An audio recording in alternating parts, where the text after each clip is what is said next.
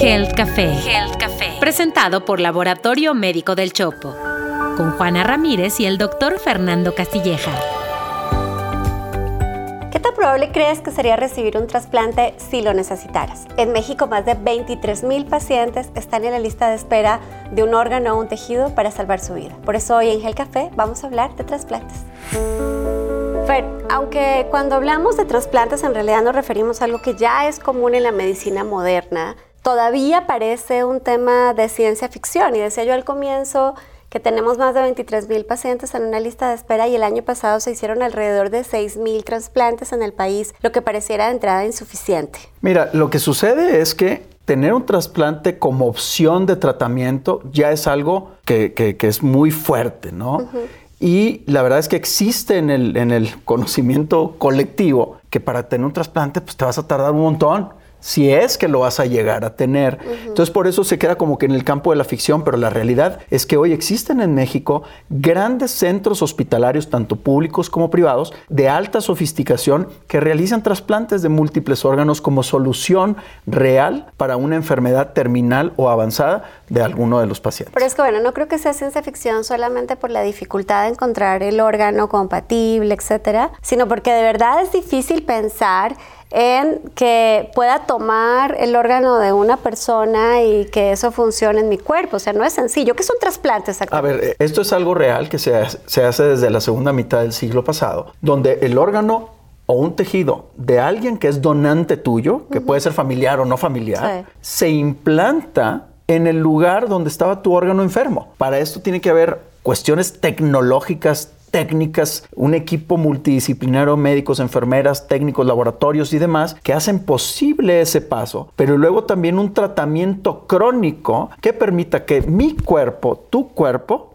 tolere el órgano de alguien más y que no lo rechace, porque al ser un cuerpo de alguien más, lo identifica como extraño y busca rechazarlo. Entonces, los tratamientos inmunosupresores ayudan a que ese órgano sea tolerado dentro de la persona. Entonces, un trasplante es poner un órgano y que este órgano se quede ahí tolerado por el resto de la vida del paciente. Bueno, estarán de acuerdo conmigo en que sí parece extraño y de ciencia ficción, aunque hay muchos casos hoy en el mundo. Pero bueno, antes de continuar, por favor, suscríbanse desde la plataforma donde sea que nos estén viendo o escuchando para que no se pierdan un solo episodio de Gel Café. Y denos cariño, pónganos cinco estrellas, coméntenos, pregúntenos y cuéntenos de qué más quieren que platiquemos en Gel Café. Fer, ¿por qué un paciente necesita un trasplante? ¿Cuáles son las causas más comunes que hacen que lamentablemente tengamos miles de pacientes esperando un órgano? La indicación típica para un trasplante es cuando un órgano tuvo un daño de cualquier origen y que ya no hay reversibilidad, es decir, ese órgano ya no se va a recuperar. Ahí decimos que este órgano tiene un daño terminal. Hoy en México la causa número uno de trasplantes son problemas de córnea, pero también insuficiencia renal crónica asociada a la diabetes. Por ejemplo, el trasplante de hígado es la cirrosis asociada al consumo excesivo y prolongado de alcohol. Otra causa es las enfermedades hematológicas como las leucemias o algunas leucemias que no responden a tratamientos requieren trasplante de tejido, que es la médula ósea. Y luego también los trasplantes de corazón, que son los que menos se hacen, los trasplantes de pulmón por falla cardíaca de origen isquémico, un infarto que, que no tuvo reversibilidad, o la gente que fuma mucho, el trasplante eh, pulmonar por EPOC, enfermedad pulmonar obstructiva crónica. Los tres órganos, los tres trasplantes más comunes en México, ¿cuáles son? En, en México son córnea, riñones e hígado. Siempre hemos invitado expertos para hablar del tema, pero aprovechando que tú tienes eh, experiencia y conocimiento en trasplante, hoy en Gel Café invitamos una paciente, una paciente trasplantada muy especial. Ella es Erika Kaiser, que no solamente es eh, paciente, es triatleta trasplantada de riñón, que ha participado en múltiples competencias mundiales representando al país y ha ganado medallas y es una mujer este, imparable. Su última aparición fue justamente en los World Transplant Games en 2023. Así que bienvenida, Erika, para que platiquemos de trasplantes. Erika, a los 20 años te hicieron el diagnóstico de lupus eritematoso sistémico y en ese mismo momento te, dijeron que tenías falla en el riñón. Estuviste algún poco tiempo con este diagnóstico, con algunos tratamientos y en algún momento tu médico te dijo, Erika, tu única posibilidad es un trasplante renal. ¿Cómo lo sentiste? ¿Cómo lo tomaste? Una mujer joven, ¿cómo asume esa nueva realidad? Yo creo que es un momento súper importante cuando justamente tengo el acercamiento con mi médico y el doctor se para enfrente de mí y me dice, Erika, te quedan dos meses de vida. Yo creo que ninguno de nosotros nos imaginamos que nos va a pasar algo así, y menos a los 20 años. Para empezar, yo no había escuchado la palabra lupus. Y después de lupus, eh, tener el escenario de un posible trasplante, por supuesto que es demasiada información. Pero creo que una cosa que siempre tuve clara era tener dos escenarios. Y era un escenario donde tal vez podía vivir 10 años, pero sin que me diera el sol, sin consumir sodio, sin emociones fuertes, pero 10 años, como una muñequita en una cajita de cristal, o tal vez vivir un año siendo Erika. Ven como desde el principio planteo algo de 10 años, pero la realidad es que me estaban dando dos meses de vida. El poder tener la situación clara de decir, a ver, esta es la realidad, esto es lo que deseo, esto es lo que me gustaría, me gustaría estar sana. Y también el cómo llegas de este punto a este punto, ¿no? Y cuando es algo tan desconocido, y también en nuestro país, porque realmente no existe tanta información sobre los trasplantes. 20 años, no me imagino todos los que nos están viendo, si a los 20 años primero te dicen que tienen lupus, pero explícanos en dos palabras qué es lupus. El lupus eritematoso sistémico o diseminado es una enfermedad inmunológica donde autoanticuerpos, o sea, defensas de uno mismo, atacan al mismo organismo. Y el lupus es una enfermedad particularmente muy extensa, puede afectar desde la piel, desde el cabello, desde las uñas, desde los ojos, al cerebro, a los riñones, al corazón, a todos los órganos y como en el caso de Erika, generó una cosa que se llama glomerulopatía lúpica, que es el riñón se inflama y deja de funcionar. Pero a veces hay inflamación por infecciones, cosas así. Esta no. Esta es una, una inflamación de origen inmunológico con mucho daño y cicatrización que hace que el riñón deje de funcionar. Entonces, de una enfermedad que además no tiene cura. Que tiene controles y tiene algunos medicamentos, pero como en el caso de Erika parece que fue algo muy rápido, muy agudo, donde ella de repente cayó en un problema de síntomas de falla renal y le hacen el diagnóstico. entonces eso quiere decir que si bien a lo mejor tenía algún tiempito con la enfermedad inmunológica, el daño al riñón fue catastrófico al final. Entonces, a ver, Erika, este, primero la noticia del lupus, y ya eso solo es raro, y luego la noticia de necesitamos hacerte un trasplante porque te queda poco tiempo de vida. Pero además, como la mayoría de los mexicanos, no tenías un seguro de gastos médicos mayores. Y estamos hablando de dos tratamientos complejos, costosos, con poco tiempo, y entonces decidiste hacer una campaña. Cuéntanos un poquito de eso.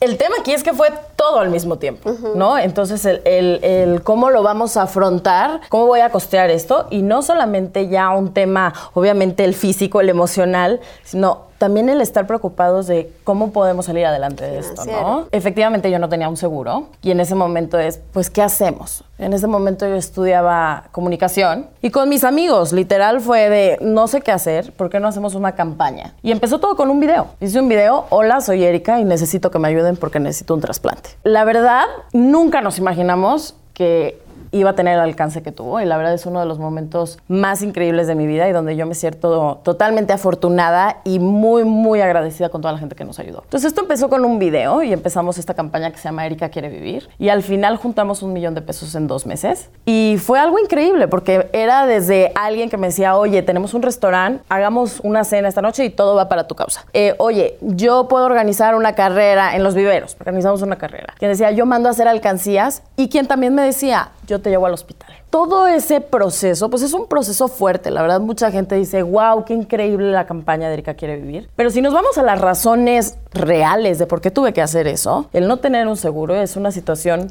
complicada, ¿no? Y también el enfrentarte a hacer esto, pero pues también hubo mucha gente que no pudo con el tema y gente que se fue y también llegó gente a mi vida que no los conocía de nada y que hoy son de verdad hermanos para mí. Oye, y un tema importantísimo es, a ver, esto hizo Erika pero hay miles de mexicanos que no tienen esta opción, que no tienen un seguro de gastos médicos, pero que tienen un seguro, acceso a la salud pública, pero la salud pública luego no tiene los recursos tampoco y entonces es un problema pues muy serio. Y, y, un tema vinculándolo con esta última parte de la conversación tiene que ver con la donación. La donación de órganos en México es un tema crítico, grave, por una falta de cultura. Y, y yo quiero preguntarte ahí, Erika, ¿Cómo fue que llegó este riñón a tu vida? Hoy tienes el riñón de alguien más. ¿Cómo es que ese milagro llegó a ti?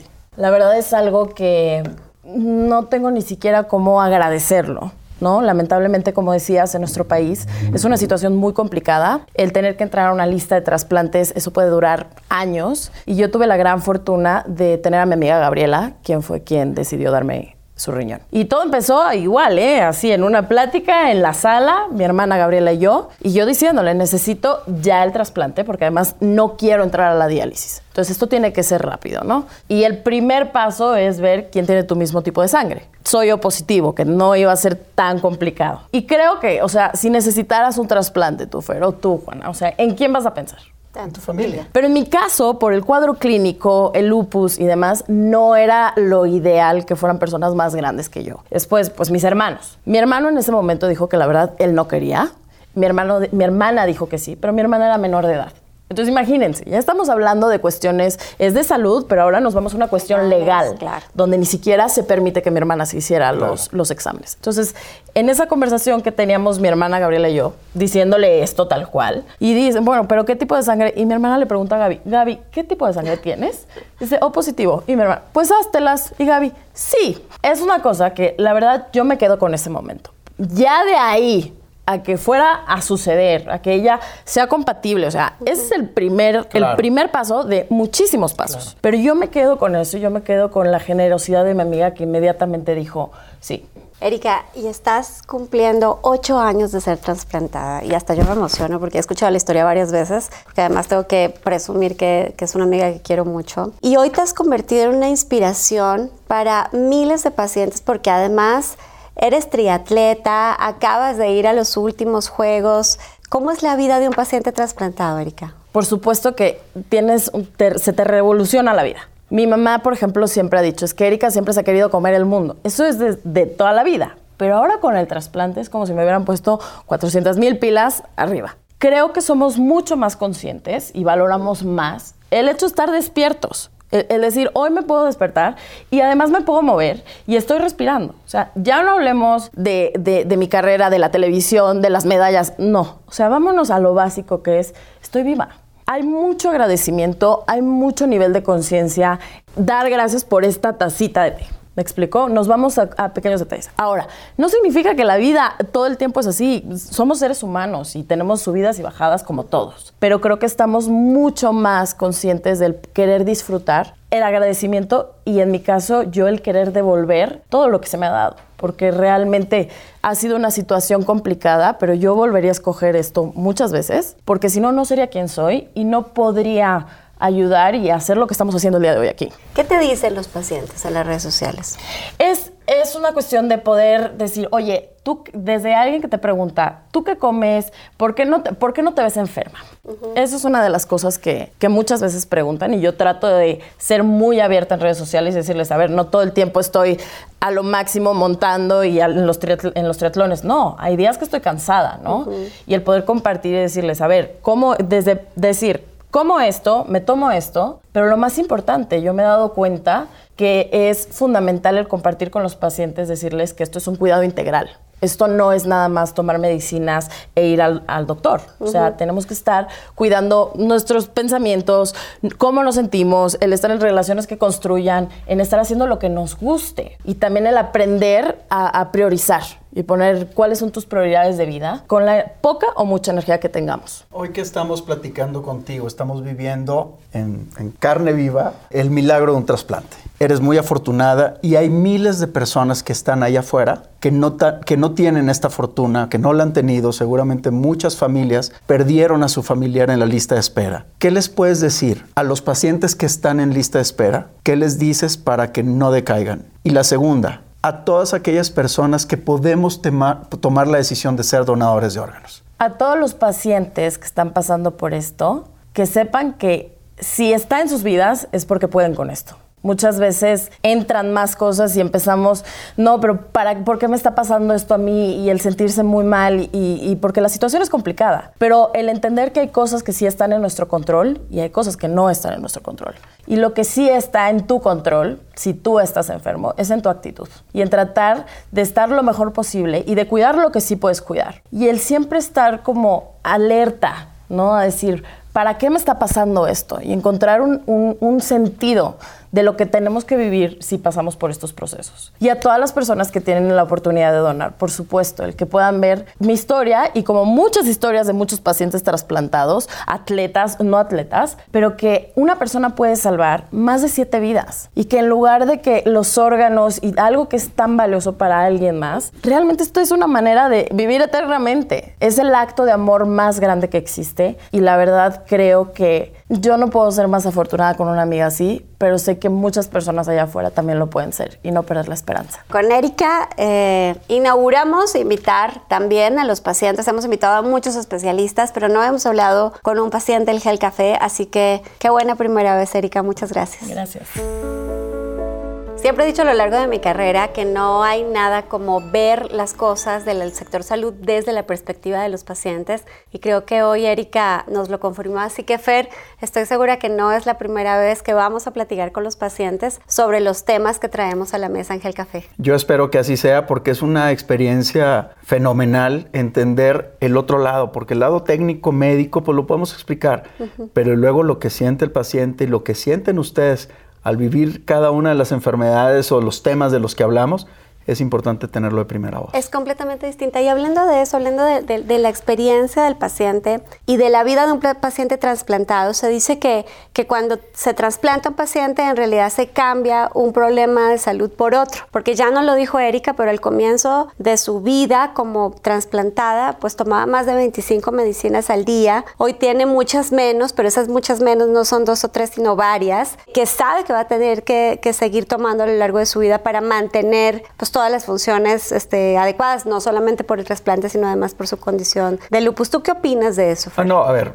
en efecto, sí es cambiar una condición por otra, pero una condición terminal que iba a acabar con la vida del paciente por una que le va a dar décadas de vida hacia el frente. Entonces sí, son tratamientos que crónicamente se van mejorando y se van adaptando a la funcionalidad de cada paciente, pero también significan cambios de actitud, cambios en hábitos, en estilo de vida, en controlar la alimentación, en controlar el peso y sobre todo la actitud también una nueva actitud ante la vida, como ya la vimos con Erika. No, yo creo que Erika nos dejó súper claro, uno, una actitud extraordinaria ante la vida, o sea, no se detuvo cuando le dijeron, te quedan dos meses de vida, no se detuvo cuando le dijeron, su riñón ya no funciona, necesita otro, ni siquiera cuando su familia dijeron, ¿y cómo vamos a pagar todo esto? Creo que es un mensaje súper inspirador para todos los pacientes que están esperando un trasplante y los que tenemos eh, la suerte de estar sanos y, y que tendríamos entonces que valorar mucho más nuestra salud. También también creo que es un mensaje, como ella lo decía al final, para todos los que podemos ser donantes de órganos, que podemos salvar la vida al menos de siete personas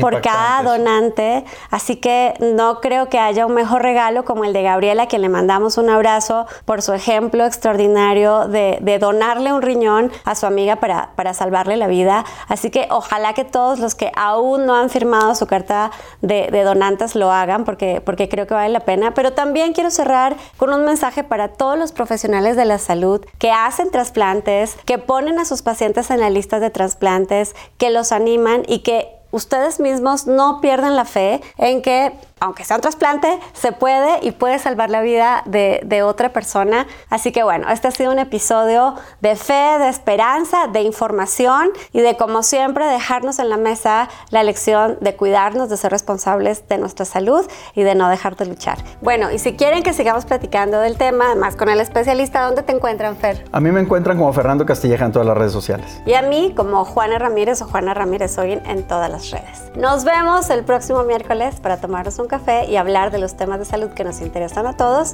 aquí en Health Café. Esto fue Health Café, presentado por Laboratorio Médico del Chopo. Análisis clínicos y estudios especializados. Un podcast de Grupo Expansión. Hello, it is Ryan, and we could all use an extra bright spot in our day, couldn't we? Just to make up for things like sitting in traffic, doing the dishes, counting your steps, you know, all the mundane stuff. That is why I'm such a big fan of Chumba Casino. Chumba Casino has all your favorite social casino style games that you can play for free anytime, anywhere with daily bonuses. That should brighten your day a little. Actually, a lot. So sign up now at chumbacasino.com. That's ChumbaCasino.com. No purchase necessary. VGW. Void were prohibited by law. See terms and conditions. 18 plus.